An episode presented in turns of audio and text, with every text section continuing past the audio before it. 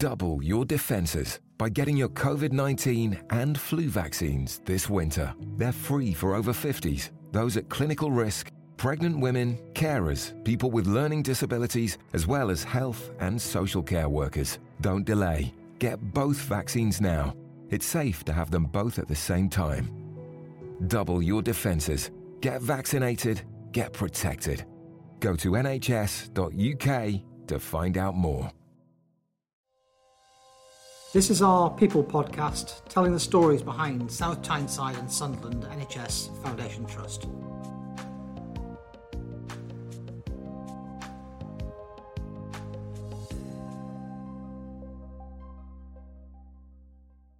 So today is International Women's Day.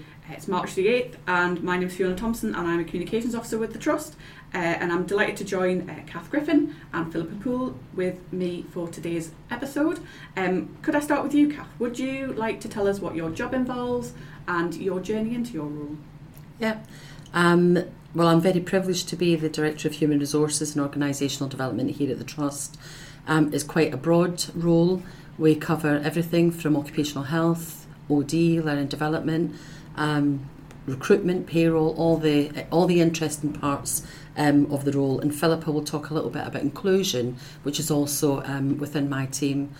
I guess my journey has been a long one. I never set out to be the Director of Human Resources and Organisational Development.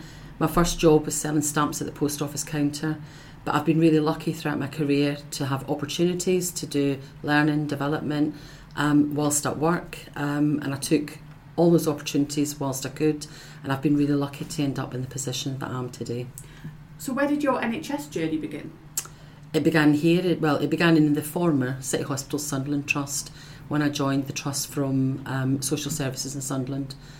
So my whole NHS experience and career has been here with this Trust. Fantastic. And Phillipa, you've joined us previously for a podcast, and that's definitely worth a listen.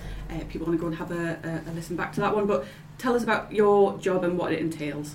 Yeah, so I'm the inclusion lead for the Trust, so it's about making sure that our services and any opportunities that we put forward are fair and accessible.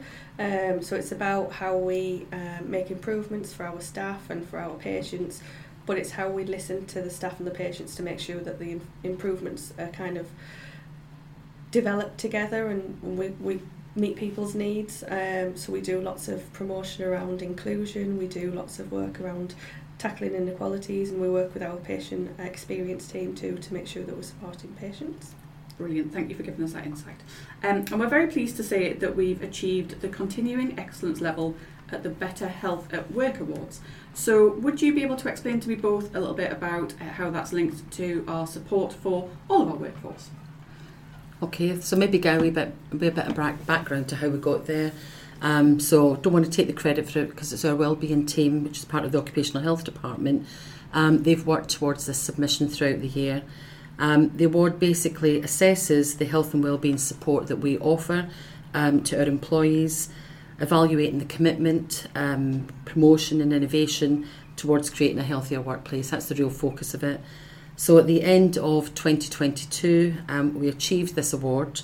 The level not only recognises the importance of organisations sustaining progress, but it also encourages us to use our experience to start to support other organisations that are maybe not on the Better Health at Work Award journey. So really looking at our partners, whether that be large organisations or small, and trying to encourage them to do the same. Brilliant. Phillipa, is there anything as part of your role that squares up with that? Yeah, so we work closely with the wellbeing team, and in terms of inclusion and some of our priorities, we work around wellbeing, we work around improving access and around fairness, so tackling inequalities that are in the system. So we do lots of work with the wellbeing team, and we've supported with the Better Health at Work submission, and we'll continue to support as we do the maintaining excellence work, and some of that's about how we engage our local communities and our local groups. We work closely with our patient experience team. We've had areas where we need to make improvements, maybe that have come through the complaints process, and it's how we work with and together with patients and with other services to make sure that we're making those things better for people when they access our services. So, for example, we've worked recently with patients from Sunderland People First who've helped us and supported us to get the Changing Places facility. We're also doing some work around the Accessible Information Standard, which is it's very much about making sure that people's needs are met when they come into hospital or into community services. And speaking of International Women's Day, today marks a year since we launched our own Menopause Pledge. So that has a number of different strands to it, so I'm just going to touch on those so we know where we're going.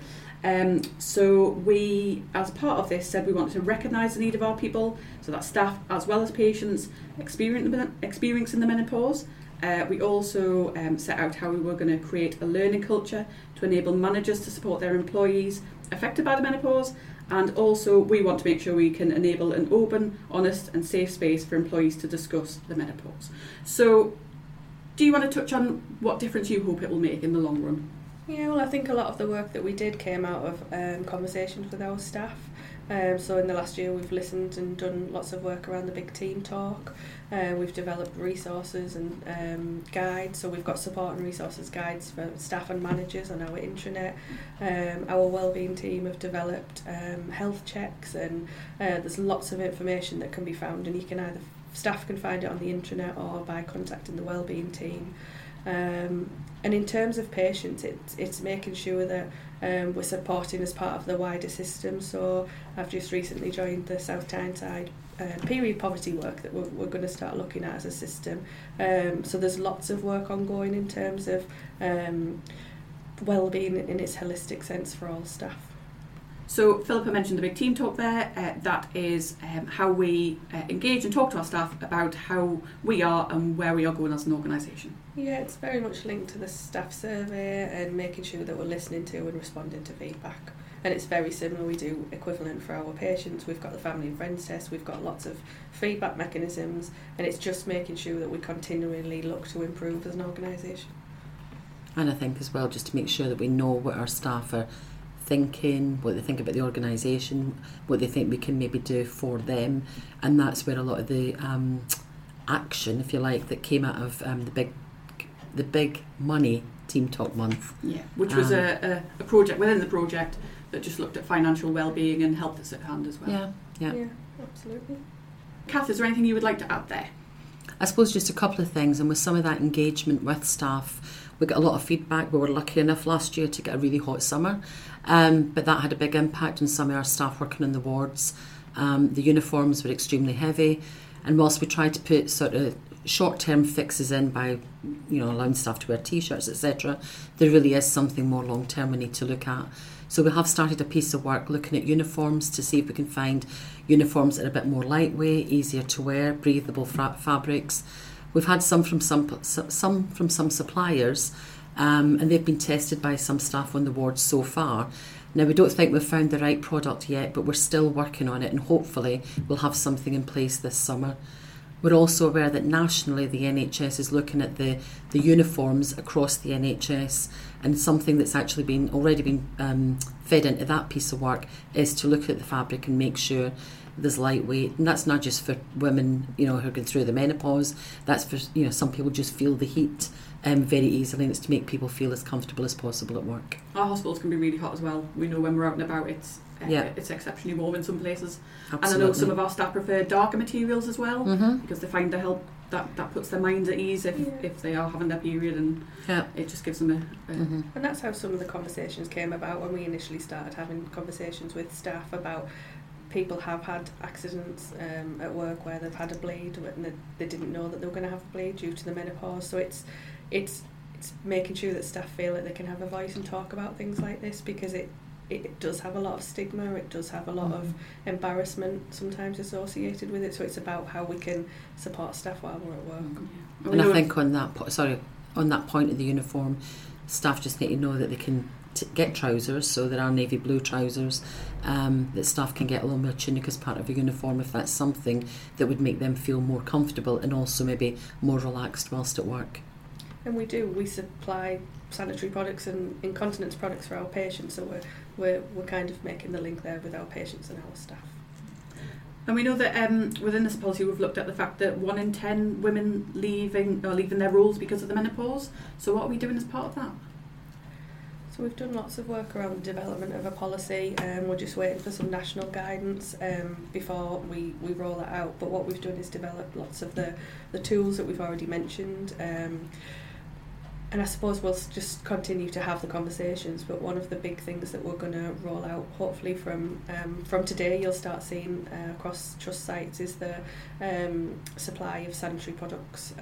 So we'll make sure that from today there'll be key sites that will be available on the intranet. You'll be able to find the details there, and we'll get them out far and wide. And we would ask that we maybe have a representative from some of the different sites to get in touch with us, to be the contact, so that when stocks need replenishing, we can facilitate that. So more information will be coming, and it'll be available on the internet and via the different communications methods. Yeah, and I think also touching on the point Phillipa mentioned earlier about information, we've got guides for managers and for staff around the menopause, and I think it's important that through wellbeing conversations that managers are having with their staff, that if issues come up, if they've got concerns and they see some of the symptoms on some of the people within their team, that they take the opportunity to have some of those conversations. Some people might not want to talk about it, and that's entirely their right, but at least recognising that there is an open door, they can have a conversation and they can find where they can get help. Because it's not an easy thing to get through. No, and if in doubt, it's just encouraging people to seek support if they need it. Go and see your GP, or have conversations if you've got family members or loved ones that you think might be going through something like this, or anything really in terms of well-being. Make sure that people are seeking support and being proactive around their well-being in general. There's the new ICS menopause support group, and it's psychologist-led, and I think it's just really positive that we're working as a region, really, to try and tackle some of these issues. Yeah, and through that ICS hub, they've been running a programme or a group for colleagues across the region and how they can navigate the menopause. It's a 6-week programme, and it'll be run by 2 therapists, and it'll be online via Teams, and it's going to be based around 3 strands, around intervention, cognitive behavioural therapy, compassion-focused therapy, and a mindfulness-based approach. The idea is that really that you get the opportunity to explore how that can help you on your journey. We provide the information for our staff on the Trust intranet, but the programme is going to take place through April and May, and we'll include the links for that for staff if they're interested. It links to the fact that as part of the organisation though we're focusing on Women's Month this month, and it's International Women's Day today, this forms part of a wider campaign of wellbeing activities and topics that we'll be highlighting and doing a spotlight on. So November is we're going to focus on men's health, so that may be around prostate, it may be around International Men's Day, but it's just making sure that we are looking at a variety of topics and making sure that staff and our patients have got an opportunity to know signs and symptoms and get a bit of awareness raising done. And what are we doing to raise awareness of the menopause right across our trust, and how are we supporting family members and loved ones who might be close to somebody who is going through the menopause? So colleagues who are not currently or who will never experience symptoms of their menopause, they can also be affected. So whether they're a partner, family member, or even a colleague who might be working alongside somebody who's gone through the menopause. So raising awareness, which we've mentioned before, that's really, really important, so that we recognise the signs and we can offer support and understand people's behaviour at particular points in time. The more information we can provide, the better equipped we are to deal with any issues that are actually brought up and raised.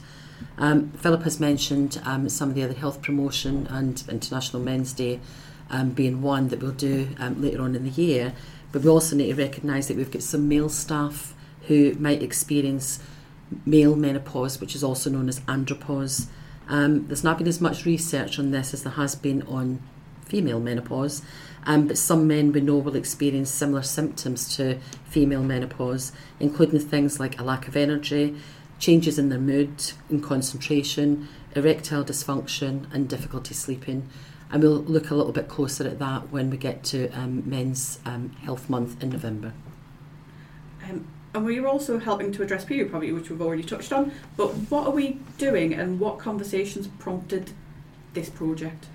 So some of the conversations began last year with staff. We'd had staff come to us and say that they'd experienced menopausal bleeding when at work, and they felt embarrassed. Were there any things that we could do as an organisation to support? And we absolutely agree that we wanted to do something, so we developed the pledge last year, and that was the start of our work, really. So in the last 12 months we've been developing some of the guides we've already talked about.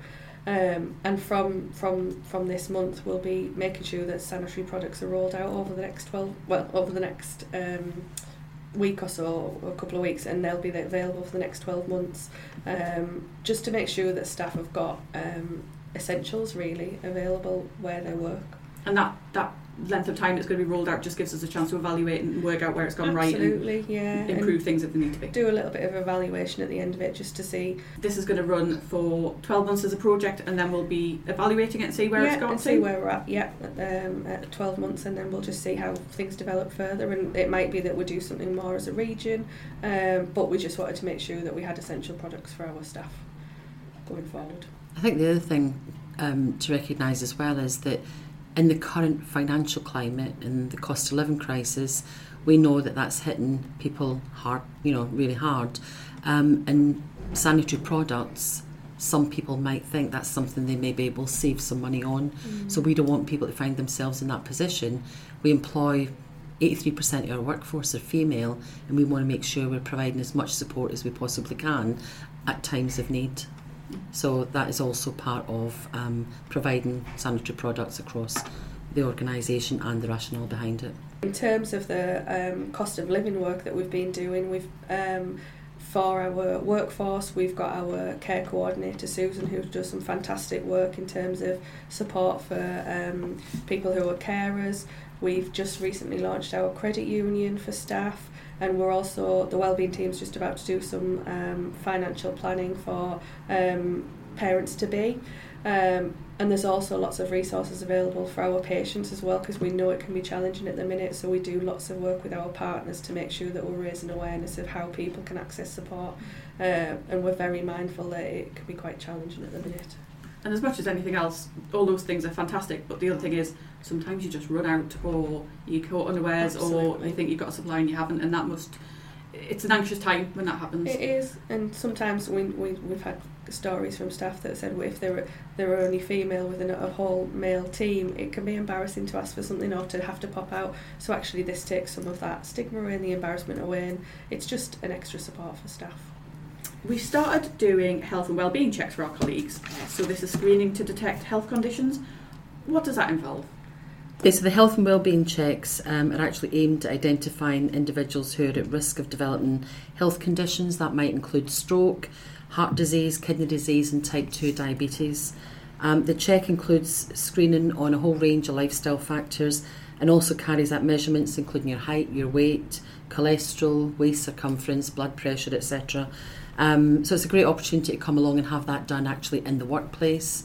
Once the checks are done and you've got your report or you've got your results, then the team will offer advice and signposting to help you lower your chances of developing any of those conditions above that I've just mentioned, as well as supporting you with your overall health and wellbeing. And for our staff, there's information, again, that will be on the intranet, and people can contact the department, the Occupational Health Department, and arrange their check. For the general public, they can seek advice through their GP for a health and wellbeing check, and it's something that we would encourage. So we're also doing quite a lot of work to keep our staff fit and healthy, so would you like to touch on just what that involves? I suppose we've touched a wee bit on the health and wellbeing checks and what we're doing there for staff. We also have a stop smoking campaign where staff who want to quit can contact occupational health and get involved with that.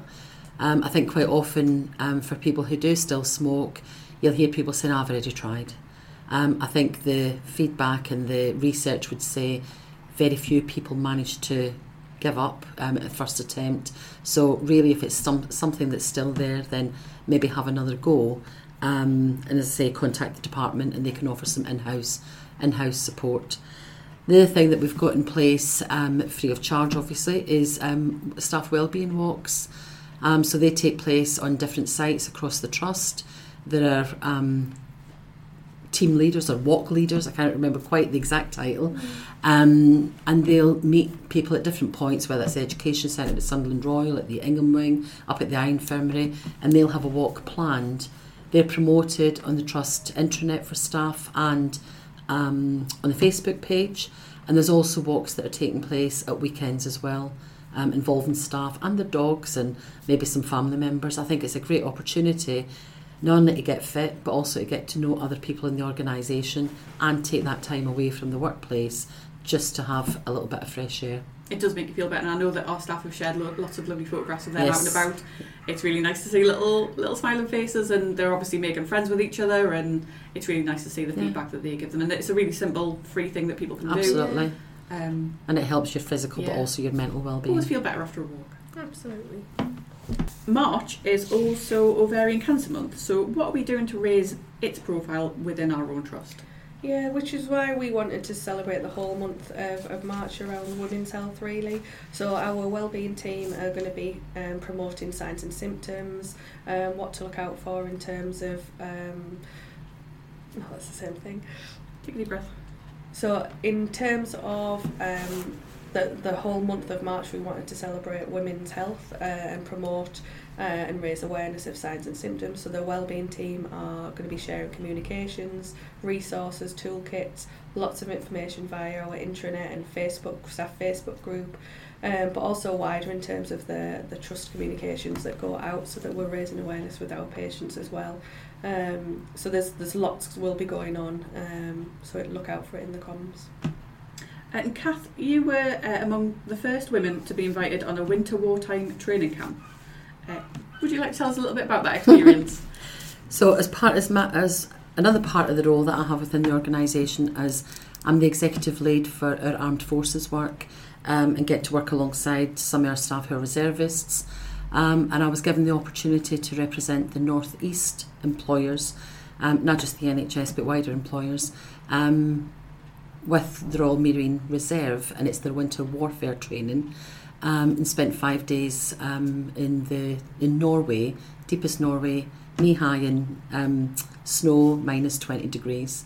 So an absolutely amazing opportunity, something I'll never forget. And what was it like? Because as part of that group, how many women were on it? There was 6 women. It was a mixed group. There were 6 women who went on it. I'll tell a funny story. No. You can tell a funny story. I think you can tell a funny story. Funny so, all right. So there were 6 women on it. As I say, it was the first time women had gone on. And we slept in tents overnight. And when we arrived in the camp, we were escorted to the camp and told that the guys who were already on that training, the actual Marines, had spent all day digging out of the snow to make a toilet for the ladies. Which was very kind of them, but unfortunately when we arrived in the camp, they dug it in the direction of facing into the camp. So if you sat on the proverbial throne, you'd be facing all of the people in the camp. So sadly, all that work went to waste, but it did look good. Did they do your new toilet? No, we then had to do exactly what they do. Right, okay. Well, but it was an experience. You're in survival mode, I guess, aren't you? Well, that must have been an experience. And a half. And you've also mentioned our reservists. So if anybody wants to listen to a podcast about the work we do with our reservists, we've done a really excellent chat with Alex Alexander, who talked really well about their experiences, what opportunities it's opened up for them. They talk really brilliantly about that. So I'd highly recommend having a listen into that one if you've not already caught that episode. And it's probably also worth saying that we do work with veterans as well. So if we've got any veterans in the organisation, we also have a lead for veterans. Within the trust, so there's information again for our staff on the intranet, and we do what we can to celebrate our armed forces and our veterans throughout the year. So a lot of activity going on. Good. We're going to do a separate chat on that ahead of time. Yes, because it's definitely worth going into more detail about the work we've done, because we really have broken ground with that, haven't we? We have, absolutely. And Phillipa, you are our first inclusion lead. So how have you forged your way in that role? how do you hope it makes a difference to representing all of our colleagues? Yeah, well, I think I've always had an interest in inclusion and fairness. I've actually worked in the NHS for 15 years this year, so it's very much about working to support people and trying to remove barriers. Lots of my previous roles were around patient experience, so sitting within more of a workforce role as well as patients this time, it's been really, really beneficial. And just kind of working within the NHS, I just want to help people. I mean, I've got a family member who's got a disability and you often have to fight for things to get support you need, and I want to make sure that within our organisation we're removing some of those barriers and making improvements where we can so that people don't always have to have the fight with the system. And in that case then it's, I suppose it's making sure that our whole organisation thinks inclusively, it starts tackling and removing some of these inequalities, and it promotes wellbeing. Because it's great when people do have an advocate, but some people don't. Absolutely. And it must be exhausting to have to explain yourself and ask for basically what you should be getting all the time anyway. Yeah, absolutely. Just fairness, as you put it. And to round us off today, I wondered, seeing as it is International Women's Day, which woman has inspired you or supported you through your career, but also your personal life as well? I think we're both going to say. I think we're probably going to go for a bit of a cliche. So yeah, there's loads of people, I guess, throughout our careers, who've been there to help and support us and to push us along the way. I would have to say, personally, for me, it's not always been women. I've had a lot of male bosses, colleagues, or whatever who've also supported me along the way. So my inspirational woman always will be my mum. I'm one of 5 children, and she brought us up. My dad was a postman, so we never had a lot of spare money. Things were really tight, but she really showed me and my brothers and sisters how to make the best use of what we've got, and that's something that I try and instill in my 2 children as well. So certainly for me, my mum is my queen. And are you a mum to a daughter as well? I have a son and a daughter, yes. Yeah. So you pass that through to both of them? Absolutely. Good stuff. Phillipa? Yeah, I was going to say the same. Tell us about your mum. Me mum. So no, she was a housewife. She did lots of work in the home, but actually she just championed us as kids and just made sure that we had whatever we needed. So yeah, she's a star. So she's my inspiration. And like Kath said, there's been loads of women and men throughout my career that have supported and helped. And you do develop friendships when you work, don't you? And you're in work a long time, so it's just making sure that we're creating cultures that staff can be happy at work and safe and happy. Good. And I'll just finish off by saying International Men's Day is on November the 19th this year.